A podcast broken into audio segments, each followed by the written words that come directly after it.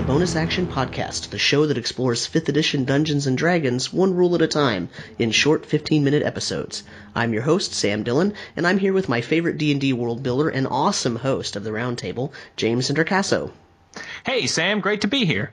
Yeah, yeah. Man, I always have fun recording this with you. Yeah, it is the best. I love this podcast. Yeah. Well, before we get to tonight's topic, we would like to thank our sponsor for the show, Noble Knight Games. They are a brick-and-mortar game store that also has an online presence at Noble Knight dot com. They specialize in providing out-of-print products at a discounted price, and they even buy those old gaming products you aren't even using anymore. So let's take a moment to hear from them. Sunday, Monday, Tuesday, Wednesday, Thursday, Friday, even Saturday. Noble Knight is a brick-and-mortar game store. Support small businesses that also exists online. Open twenty-four seven on the web. They have D and D and other cool R P Gs. Any edition, any game, even out-of-print products. And at a discounted price! That's out of control! Have a bunch of old game products collecting dust? Dangerous allergens! Noble Knight will buy the old stuff you aren't using anymore! Looking at you, Indiana Jones R P G! So go to Noble Knight dot com and get buying and selling! Take back your life! And tell them the Tome Show sent you! In this episode, we're discussing the rules for reactions with a special focus on the ready action in D and D. You can find an explanation of this rule in the Player's Basic Rules D and D P D F on pages seventy and seventy-two, or in the Player's Handbook on pages one ninety and one ninety-three. Normally during your turn in combat, each creature gets to move and take one action. Typical actions include attacking, casting a spell, disengaging, helping an ally, searching, and several other options. Those all count as what I'm calling regular actions. On your turn, you may also have access to a few other types of actions, bonus actions and reactions. Bonus actions are extra actions above and beyond your regular action. They are granted by specific class features, spells, or other abilities, and they allow you to take a specific extra action. Reactions, on the other hand, are once-per-round actions granted by special ability spells and in some specific situations during the game. This episode is about reactions with a specific focus on a type of reaction called the ready action. The ready action allows a P C to decide on a response to a specific circumstance. In other words, the player decides what specific circumstance will trigger their P C's reaction. When the triggering event occurs, the P C gets to jump into action and perform their readied action without affecting their position in the initiative order. Initiative was covered in the last episode, that's episode four of the Bonus Action Podcast. In that episode, we mentioned a common house rule which allows a P C to delay their action so that they can act later on in the round. There is no official action called delay in the fifth edition rules, but the house rule, which is based on previous editions, causes the delaying creature to change their initiative order. The difference between a delay and a ready action is that the delay changes the order of the initiative, while the readied action does not. The ready action is an action used to take a reaction. So in other words, it's the action you use when you want to take a reaction instead of a regular action on a turn. To be clear, the ready action does not change initiative order. The ready action allows for players and D Ms to really affect the battlefield conditions, because the player gets to decide what action to take in response to the trigger. And the player also declares the trigger. This is a really big opportunity for players to actually sort of change the narrative of the combat. It allows a great deal of leeway in terms of what's happening in a particular scene or on a battlefield, because battlefields, as we all know, have interesting terrain, like magical pools, cages, bloody pillars, glyphs, hot coal-filled braziers, sarcophagi, chains hanging from the ceiling, fire pits. I'm just going on and on. But, you know, we have such fantastic environments that we use in our D and D games.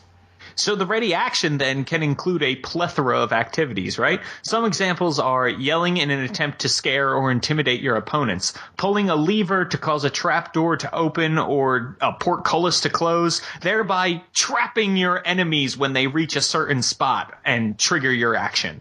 Right, or maybe attacking a creature that just gets simply too close to you or an ally, or moving away from them when they get too close, or setting off a trap, for example, pulling a rope and causing a rock fall in a passageway. Or a multitude of other options. It really depends on the situation and the location of the party. We heartily encourage players to be creative and attempt fun or crazy actions because that makes the game entertaining. We also encourage D Ms to reward players for coming up with creative actions during the game. Now, one type of ready action that we haven't actually mentioned yet is spellcasting. The ready action does allow for casting, but there are two guidelines that you need to follow. When you ready a spell, you actually cast the spell during your turn in initiative order, but you hold the spell's energy until the trigger occurs. At that time, you unleash the full power of the magic. Holding a spell requires the concentration of the caster, even if the spell doesn't normally require concentration. If your concentration is broken while you're holding the spell, that is, in between your turn and initiative and the occurrence of the trigger, then you lose the spell and it has no effect. The second important thing to know is that in order for a spell to be readied, it must have a casting time of one action. A spell cannot be readied if its casting time is more than one action. Many spells have casting times of one minute, ten minutes, or one hour, for example, and those spells cannot be readied during combat. A spell also cannot be readied if its casting time is listed as a bonus action. The nuanced way around that last guideline would be to move and then cast a bonus action spell before declaring your readied action, which could be a regular spell that has one action as its casting time. This would allow the wizard to use all of the actions available to them, even if they want to ready a spell for a specific trigger. One point to understand is the timing of a reaction. You might ask yourself, well, when does a readied response take place? The general rule of thumb is that a reaction occurs after the trigger finishes. That is, that's the rule that will apply to all declared ready actions during combat. However, there are specific cases of other reactions where this timing doesn't apply. That is, reactions that were not declared as ready actions. For an example, an opportunity attack explicitly states that it interrupts the trigger, which in this case is the movement of an enemy out of the P C's reach. Note that a P C doesn't declare that they will be taking an opportunity attack. A P C does not ready an opportunity attack. So while it is a type of reaction, it is not a ready action. Some spells also interrupt their triggering events. Spells which have this ability have a notation in the casting time of the spell description. These spells either explicitly state that they interrupt the triggering action, or the description itself provides an example in which the spell is obviously interrupting the trigger. For example, Counterspell is a spell cast as a reaction, and it interrupts a creature in the process of casting their own spell. Shield is a spell that grants a huge increase in A C for a P C's entire turn.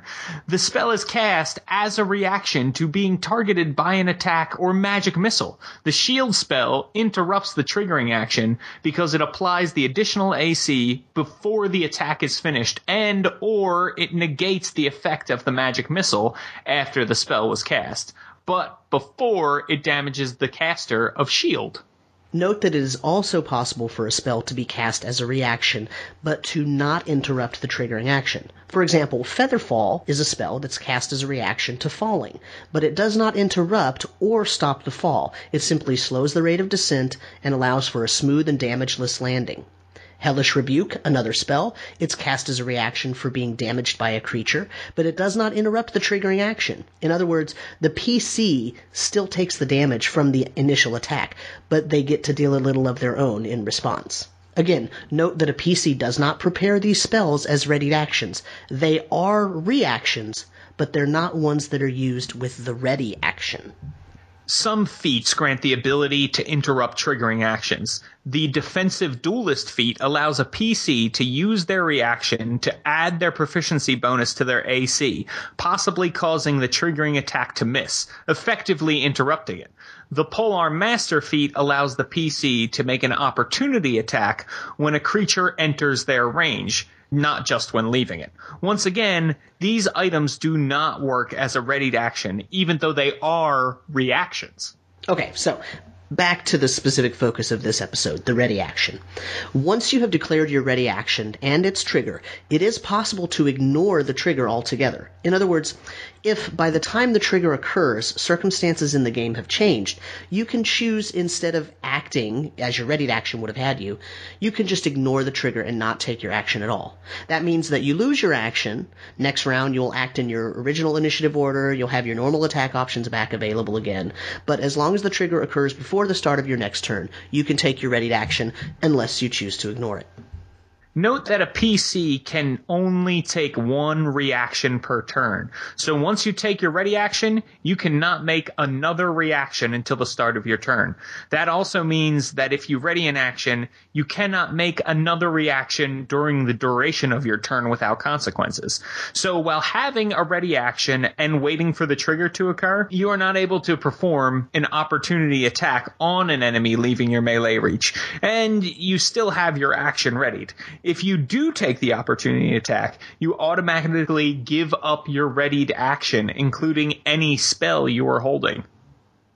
If the trigger doesn't occur and the start of your next turn comes up, you're now in a different round. You can take your turn as normal. In other words, you lost your readied action. You didn't actually perform your action from last turn. But, you know, it's your turn again, so you probably don't care that much. If, however, the trigger occurs right before your next turn in the next round, you get to take your readied action right then when the trigger occurred, and then you'd get to take your regular turn because it would be your regular place in initiative. That effectively makes it feel like you get two turns in a row, but it's completely within the rules. So in other words, once you have declared a ready action, it stays readied until either the trigger occurs, or you perform a different reaction, thereby negating your ready action, or you lose concentration and therefore lose your held spell, or the beginning of your next turn starts. Now, there are some nuances to this rule. One bit of language in the Player's Handbook that people gloss over is the word perceivable. On page one hundred ninety-three, in which the ready action is described, it states, quote, "You decide what perceivable circumstance will trigger your reaction," end quote. Perceivable, in this case, applies to the P C. That is, the P C must be able to perceive the trigger. Therefore, you can't declare a trigger of immediately before my next turn, or immediately after Joe's next turn. Those can't be used as triggers since they're not perceivable by the P C. In those cases, it would be better to word the trigger something like, well, when Sir Gravitas attacks the goblin, or some similar action that the P C can actually see, and which would normally maybe signify the end of Sir Gravitas' turn. It may seem like hair-splitting semantics, but it turns out the distinction between what is perceivable by the P C and what is perceivable by the player is, of course, a very important one. One area of discussion and possible misunderstanding revolves around how to choose a ready action and trigger. Can a P C declare, for example, I'll wait for the goblin to move next to Sir Gravitas, and then I'll run up behind it and stab it in the kidneys? Is that in the realm of possibility? Well, sorry, players, but no, it's not. The reason is because the ready action is a reaction, and reactions allow for you to do one action. That is, you either move or attack. So in this case, your ready action can be either to run up behind the goblin or to attack it, but not both. You could move before you declare the use of the ready action, and then when the trigger occurs, you could attack the goblin.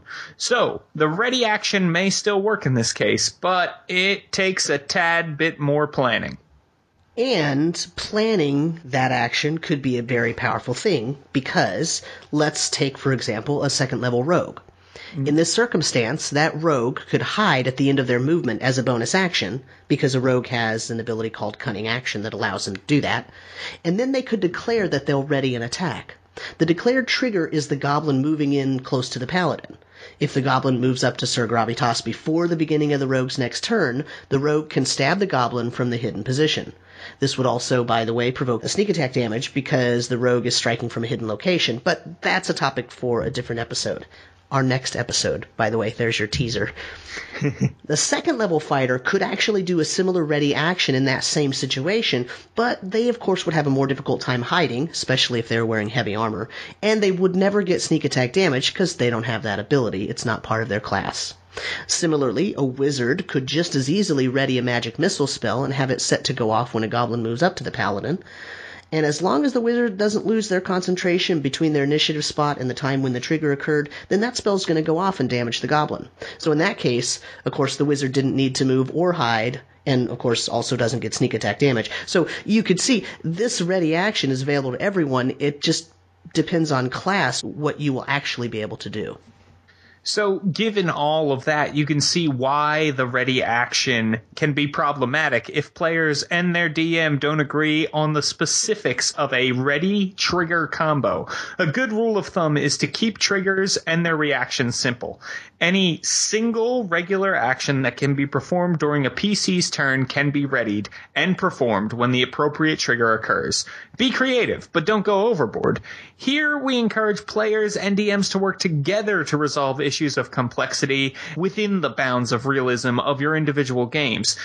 Don't get stuck negotiating triggers and reactions and let that bring your game to a screeching halt.